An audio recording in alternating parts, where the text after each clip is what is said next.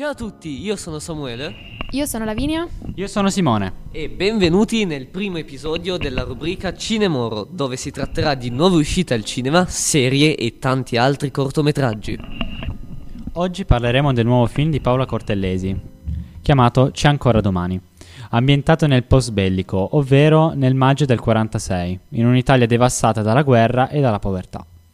Il film si inserisce in un contesto quotidiano ed è presentato dal punto di vista di Delia, la protagonista, la cui storia si sviluppa a partire dalla sua famiglia governata dal marito Ivano, sopportandone gli abusi sia verbali che fisici.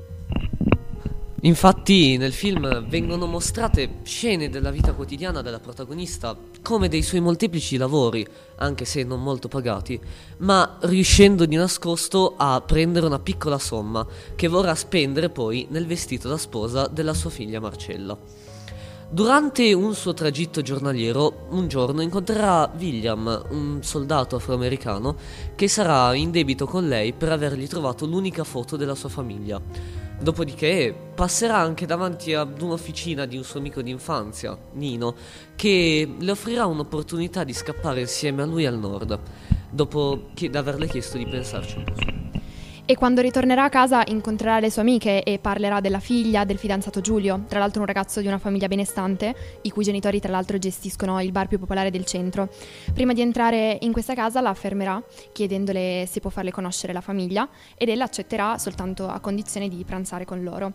Dopo questo pranzo, tra l'altro reso imbarazzante dai commenti di Ivano, dalla maleducazione dei figli e dall'introduzione inaspettata del papà di Ivano, questo si concluderà con la proposta di matrimonio di Giulio a Marcella, che accetterà gioiosamente.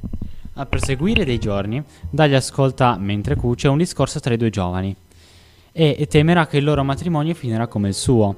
Per evitare ciò, chiederà a William di far esplodere il bar della famiglia di Giulio. Dopo questo, lei inizierà la preparazione della fuga, accettandone la richiesta di Nino. Avendo preparato il tutto, ovviamente di nascosto dal marito, finita la messa della domenica, arriva la notizia del portinaio della morte del padre di Ivano, che lo scombussolerà e intrancerà la fuga di lei. Quando Dalia riuscirà a trovare uno sbocco di andare poi a votare, quando si ritroverà a votare eh, si dimenticò i documenti a casa, ma arrivò in salvo la figlia Marcella a consegnandole per poi finalmente votare. Allora, adesso possiamo, dopo aver enunciato un po' la trama di questo film, possiamo capire come questo non sia un film comico o drammatico come sia, ma è proprio una critica verso la società che c'è odiernamente in Italia. Infatti, questo film è proprio eh, una critica verso la società di attualmente di oggi verso i femminicidi e verso le violenze che le donne subiscono eh, dal- dai mariti. Delia infatti rappresenta diciamo, l'emancipazione femminile, cioè lei e tutte le donne che quotidianamente subiscono degli abusi da parte dei loro mariti, da parte dei loro compagni. E in generale, secondo me, questo film sottolinea proprio quella che è la piaga sociale di quell'epoca e che in realtà è presente anche al giorno d'oggi, che è praticamente la violenza contro le donne in ogni sua forma. E da sempre è un fenomeno culturale, appunto, tant'è che proprio questo film è ambientato nel 46.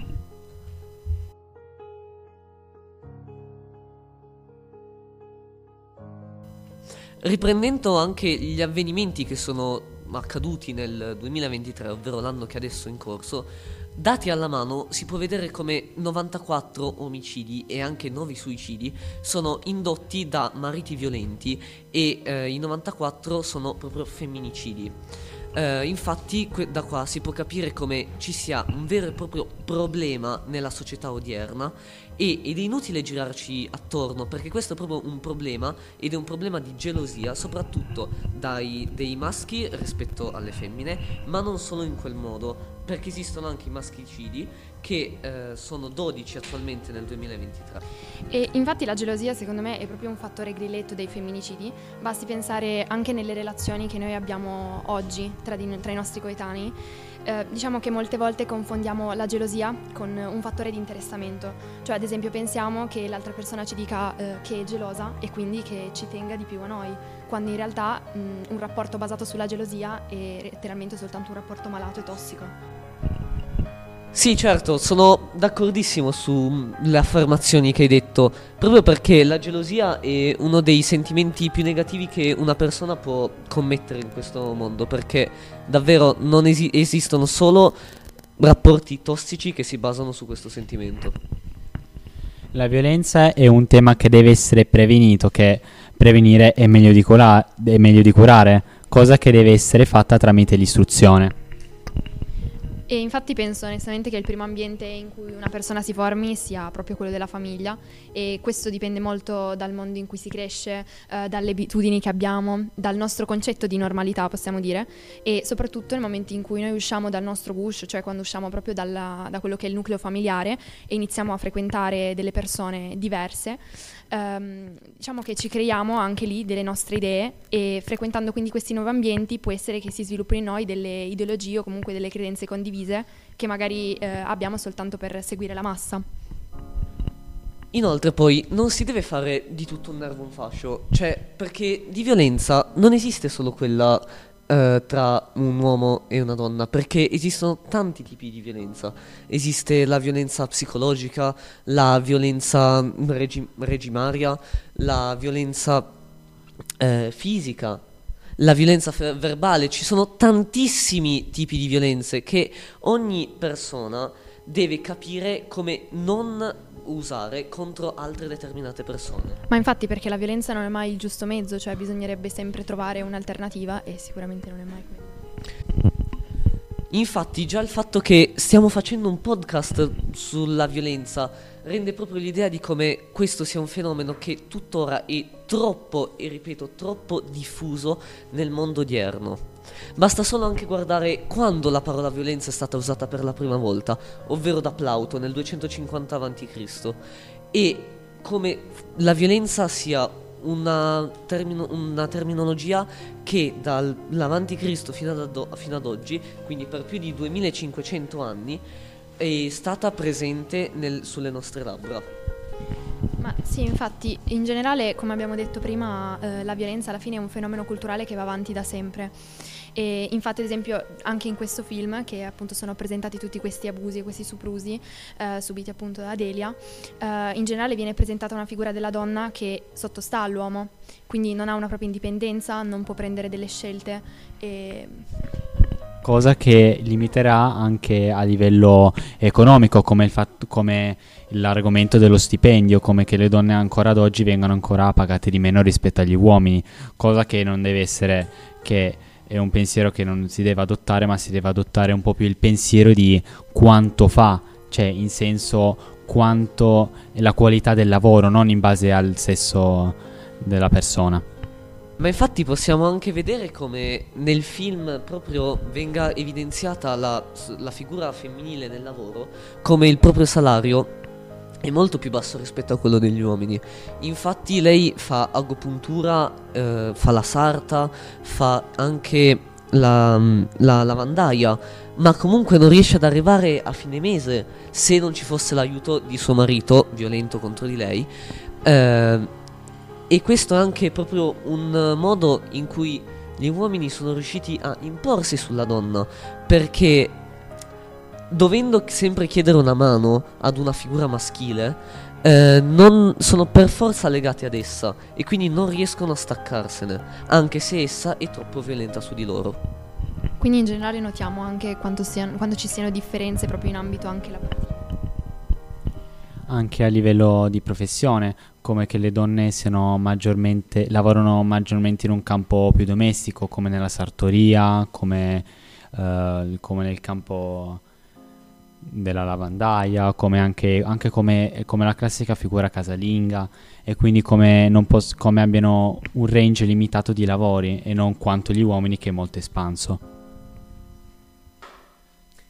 E poi ragazzi, pensate a quanti tipi di violenze esistono attualmente. Adesso per buttarvene una lì vi dico per esempio la violenza digitale che in quest'ultimo periodo sta sfociando tantissimo attraverso il cyberbullismo, attraverso eh, nuove piattaforme di incontro come Omicron oppure come Tinder Infatti queste sono grandi possibilità in cui persone possono abusare di altre persone oppure creare violenza psicologica e soprattutto fisica su altre persone.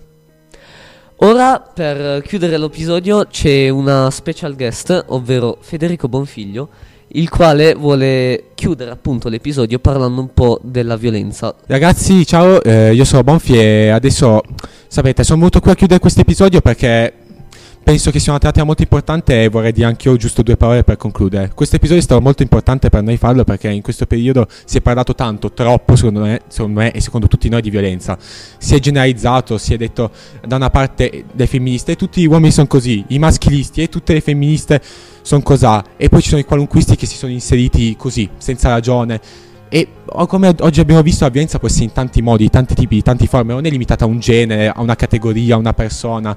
E noi siamo voluti partire da questo film che parla della violenza sulle donne per poi allargarci su una tematica della violenza. Perché se ne parla tanto col caso di Giulia Cecchettin che è diventato quasi un manifesto di qualcosa, ma di cosa? Solo un manifesto per molte persone, un pretesto da usare, che non è giusto. La violenza è una tematica importante di cui bisogna parlare e parlare in maniera oggettiva. Oggi abbiamo voluto parlare di tutta la, la violenza in tutte le sue forme proprio per questo. E proprio per questo io ci tengo a dire una cosa. Che la violenza, tutti dicono di dare un colore alla violenza, dà un colore rosso, ma cosa vuol dire dare un rosso alla violenza? Perché alla fine il rosso può essere tante cose, può essere amore, può essere sangue, può essere oppressione. Pensate al, al regime comunista che il colore rosso rappresentativo è stata l'oppressione delle libertà il rosso dà un colore. E perché vogliamo dare un colore alla violenza? Limitarla a cosa? Limitarla al rosso, violenza sulle donne, limitare la violenza non si può limitare, la violenza esiste in tutte le, nostre, le sue forme.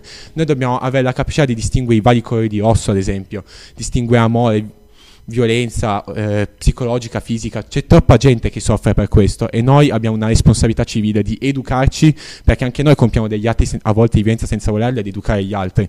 Dobbiamo essere responsabili, dobbiamo essere il cambiamento che vogliamo vedere, dobbiamo essere i primi a metterci in gioco, non sempre parlare o, dire, o fa- essere gli esempi della coerenza del nulla, dobbiamo essere il cambiamento che vogliamo vedere.